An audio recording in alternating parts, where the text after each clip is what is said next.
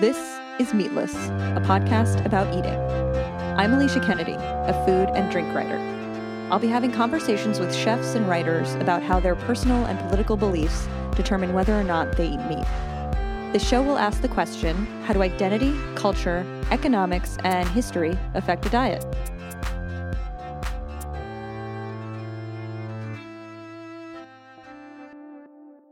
In this episode, I'm talking to Cara Nicoletti, butcher, author of Voracious, A Hungry Reader Cooks Her Way Through Great Books, and host of Munchie's The Hangover Show. Cara seems like an anomaly, a butcher who doesn't often eat meat. But with her colorful and inventive sausages that are made with kale, beets, and other vegetables, she's trying to push the idea that meat, if you're going to eat it, is a luxury. We talked about her family butcher shop in Boston, what inspired her to stop eating meat most of the time, and why people should stop calling female butchers badass.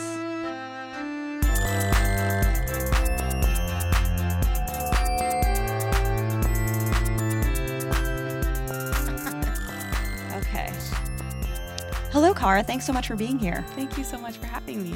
Um, I've been a big fan of your Instagram, which is filled with sausages. and even as a vegetarian, like mostly vegan, they're just so beautiful because they're so colorful because you use so many vegetables in Yeah, them. yeah. So, what inspired you to start using vegetables in your sausages?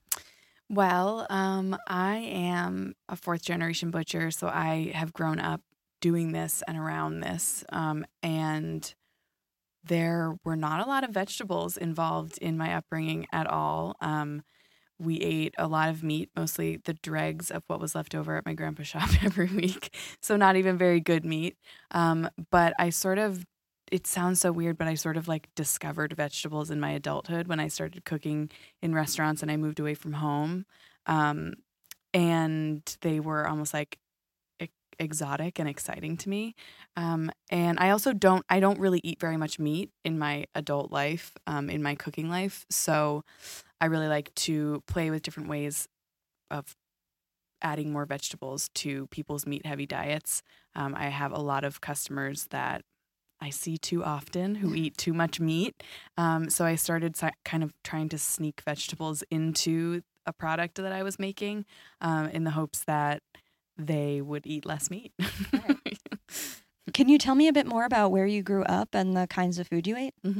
Um, I grew up outside of Boston. Um, my grandfather is on my mother's side. They are Jewish, um, Russian Jews, Holocaust survivors. Um, so they started butchering, I guess. I mean, it goes back to my great great grandfather, who was like a cattle herder and a butcher in Russia. Um, and then they brought it over to the US first in the north end of Boston. My great grandfather and grandfather and great uncle had a shop there, and then they moved it to a suburb uh, called Newton. Um, and they just kind of like it's funny because they were kosher, but they worked with pigs, and um, so they would cut and eat all day, but then they couldn't eat the meat that they were cutting.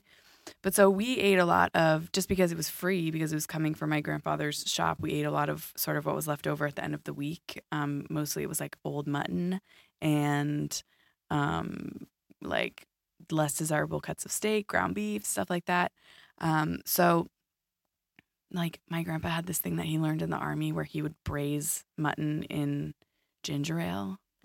It's so disgusting. It's really, really disgusting. But we ate a lot of like just not very good meat. Um, and I didn't know it was not very good until I started eating and working with good meat, like, you know, 14 years ago when I moved to New York um, and started working in kitchens. Uh, you were a baker before you were a I was, butcher. yeah. Uh, how did that happen? Um, it kind of just happened naturally. I mean, I think baking jobs are generally the mo the easiest for like inexperienced, especially women, young girls. It's the easiest entryway into the kitchen. It's sort of like the thing that people trust women with. Um, in and I mean that in kind of a it's in like not a nice way. It's kind of like, well, you definitely can't touch the like real food, but you can touch the dessert. You know, we'll trust you to do that. Um, so I was working in coffee shops and stuff like that, and I just kind of was interested in the kitchen, and I had a chef that took me under her wing and um, taught me stuff and just started baking. Um, but then butchery had this like renaissance um, and became cool again. And it was always something I was sort of embarrassed of when I was growing up, that it was like where I would go after school.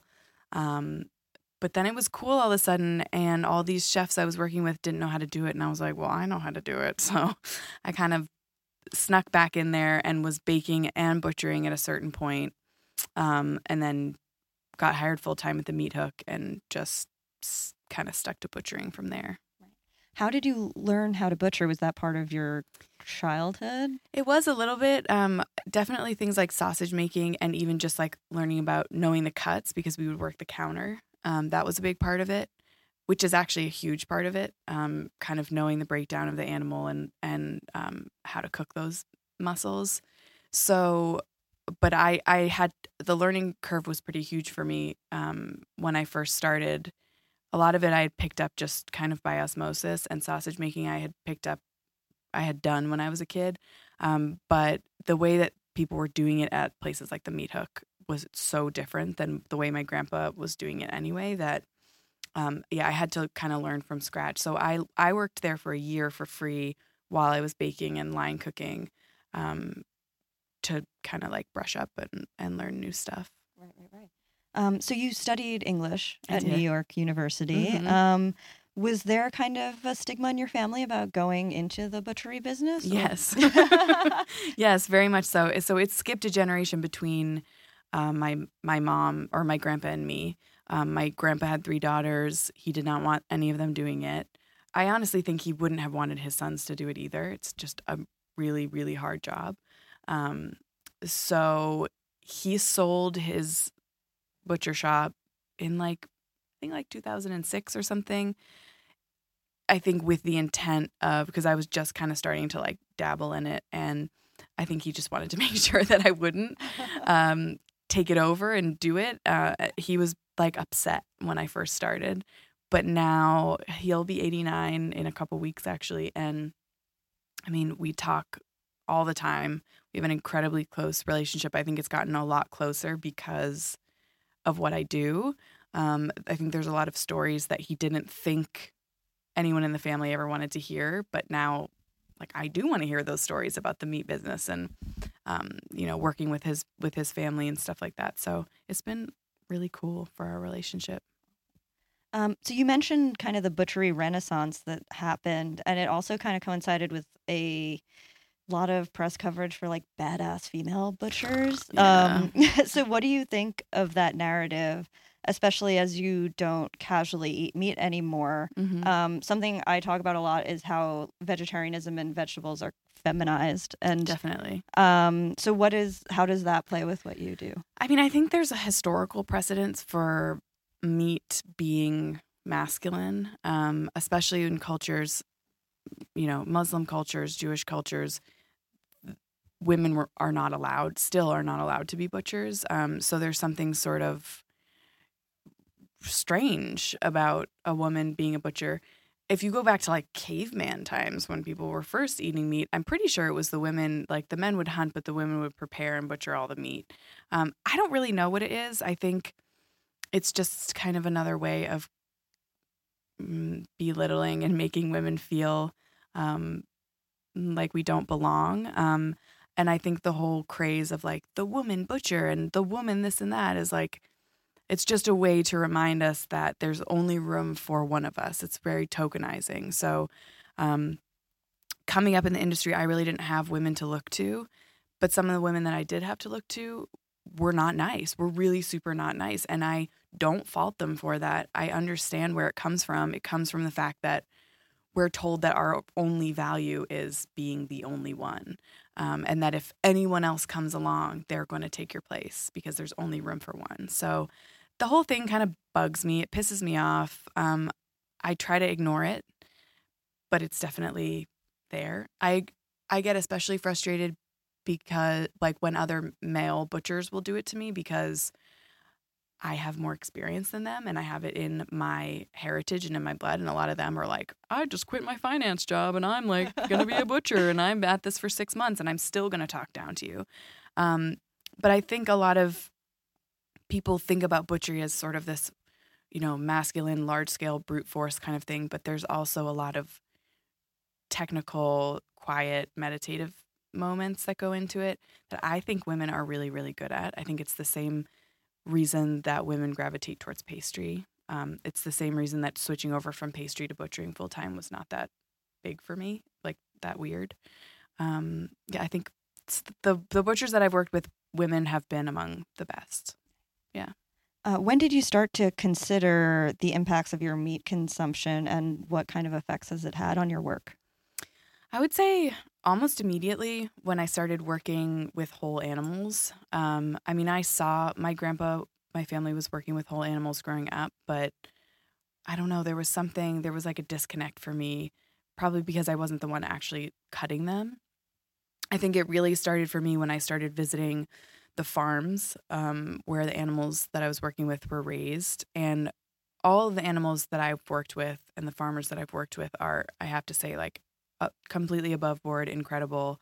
Um, tiny farms, mostly in upstate New York and Pennsylvania, fully pastured animals, so so lovingly cared for, and still you feel so sad.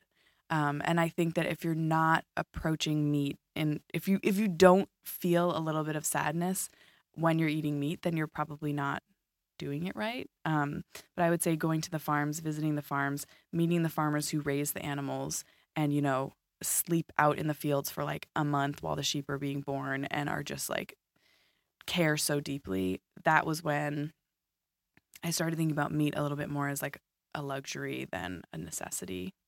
Um, I try to think about it that way always. I try to sell it to customers that way too. Right. And how have they responded to both your putting vegetables and sausages and your um, perspective on the entirety of meat? Well, I try not to push my agenda on people too openly because people, I think, have a tendency to push back whatever you tell them to do, it makes them want to do the opposite thing. So, the way that I think about my impact on meat, people will say, like, you don't eat meat, you have all these feelings about meat. How can you do this job? And for me, I think that I have more impact from the inside um, than, say, someone like my little sister who's a vegan who is very militant, saying to all my family members, like, you shouldn't be doing this and you shouldn't be doing that. And then it just makes them want to eat a steak. Um, but if your butcher is saying to you, you need to eat less meat, I've seen you here five days this week, I made you a veggie burger, please eat it, they'll do it. Like, they'll listen to you because you're I don't know. I don't know what it is really. They just trust you with the, you know, that you're not trying to push something on them um, for no reason. What do you put in your veggie burger? I do beets, uh, bulgur wheat, cashews, um, what else? Some oats, um, mushrooms, onions. It's like a, I need to work on the texture a little bit. I do add, um, what's it called? To make it stick together more. Um, it's a chemical. it's like a vegetarian chemical, a, a binder. Uh, um, a lot of people use starches, but mm. not. Mm. No, I'll think of it. Okay, I'll think of it. But I need to figure out um, how to make it like grillable, right? Because it's very loose, I think, because of the beets. Yeah. But it tastes really good, and it looks red, um, like rare meat, which I think people like, is people are so gross. well, what do you think about like the Impossible Burger or Beyond Meat burgers? I think they're amazing. Um, I I I think they're amazing. I think gosh, I mean, I have a lot of opinions in general about just anything becoming cool, anything becoming trendy because the issue always is doing something on a large mass produced scale and that includes anything vegetarian. And with Beyond Burger and all of those lab created meats that using hemi and stuff, I just don't know what that's doing environmentally in terms of like how much equipment they're using and what that's putting out into the, I mean it's just like when you really start thinking about the impact of everything, you know, the impact of quinoa on quinoa farmers and avocados on avocado farmers and it's like can anyone do anything right? I don't know. I don't know, but I do. I think Impossible Burger is is amazing, and I think it's a step in the right direction, and I think they taste really good. They also, it should be said that Tyson sits on their board, Ooh. so there's just a lot of sneaky stuff that happens um, in meat in general. Um, the meat industry is shady as hell, and they have their hands in pretty much everything. Right, right, right. Yeah. Have you ever met a farmer who does kind of the slaughter and has this sort of same relationship to meat? Do you think it's Yeah. common? Is it common? I think it's really common. I think I learned it from the farmers that uh, I was working with. They, you know, I think that there's this idea that livestock farmers are kind of just like, you know, don't love their animals. They don't connect with their animals because just as a survival mechanism. And I think that there is that to a certain degree, but not in what I've seen. I mean, the farmers that I've worked with care really, really deeply about how the animals that they're raising live, how they die, um, and how they're treated after they they die. And like I remember, I think one of the moments early on that I was like, "Oh my god, this is so intense." Was there's this woman, Laura. She works at a farm in upstate New York that a cattle farm that I go visit a lot, and she's like a cow whisperer. Like she's incredible. She always knows when the animal's sick, and she, she's just really connected to them. And we got an animal from her shop um, or from her farm, and we were cutting it in the shop, and it was something was happening that we call dark cutting, which is basically like bunches of burst blood vessels all over, and generally that means that the animal was distressed when it died. Um, we don't see it very often, but when we do, we always let the farmer know because it means that something went wrong in the process. And I kind of like casually mentioned it to her, like, you know, the cow, the cow we got last week was dark cutting, and she like burst into tears and was like, "Oh my god, that was such a good cow. I loved that cow." And you know, in her mind, she was thinking like, "Did it get stressed somewhere in the slaughterhouse? Like, did someone treat it badly somewhere in the slaughterhouse?" And like, it was just this moment where I was like, "This is so intense for her. She's not disconnected from this at all, um, and I shouldn't be either." Um, and I also have I have slaughtered animals just because I feel like I have to do it in order to like practice what I'm preaching. And I'll tell you, it fucking sucks. it's the worst. I cried the whole time. Um, it's really intense, and it's a really sad reality that animals die for our consumption. I wish it wasn't true. Right, right, right. Yeah. Um, I mean, I I was saying before how I'm from Long Island and I eat oysters, even though Mhm. I'm a vegetarian. Um, I know that you're so deeply connected to butchery and to meat through your heritage, but do you ever think that you'll stop eating meat or butchering entirely? Um, I'd like to say yes, but I don't see that happening for me. Also, just because I want to travel to a lot of places and I don't want to say no Right. to the things that, like, I'm going to go to Vietnam for two weeks in November, and like, I don't want to say no to the things that people want to offer me, even if I don't really want to eat them, Right. um, because I want to have a, the, an experience that they want to give me. Um, I also, you know, I think there has to be a lot a lot has to be done for sort of the like economic divide of who's able to be vegetarian and vegan and who isn't. Um, and I don't know how that will happen. But yeah, I mean, I see myself always working in meat in some way. I'd really like to develop a fully vegetarian sausage. Um, but, you know, it is my craft, it's my skill, it's what I'm good at, it's what connects me to my heritage. So I think I'll probably always be involved in it in some way or another. And I'll probably always refrain from it, from eating too much of it, but I'll always eat a little bit of it. Right, right, right. Mhm. Um, are there any misconceptions that vegans have about butchery or raising animals for farming that Mm. you think that you could, you know, clear up for them? Yeah, I mean, I think a really big misconception is that people who eat meat don't love or care about animals. Um, and I fully understand how they think that. I think it's incredibly selfish to eat meat. Um, but, you know, I love animals deeply. And it's one of the reasons that I got into this in the first place is that I wanted to try to figure out from the inside a way to do it better. Right. Um, and to do it less and to do it more consciously. Right. And because it is kind of an economic and cultural backbone for people, like What do you say to people who tell you no meat is murder? Blanket statement. I mean, I would say like it's so lucky for you that you're able to feel that way and think that way and, and act that way um, because most of the world is not able to afford to get their the amount of nutrients that they need from vegetables and grains they're just not. Um, meat is a quick and dirty protein. It allows you to feed your family for not so much money. Um, and yeah it's like until we figure out how to get around that I think being a vegetarian and a vegan is a privilege, as is eating good meat.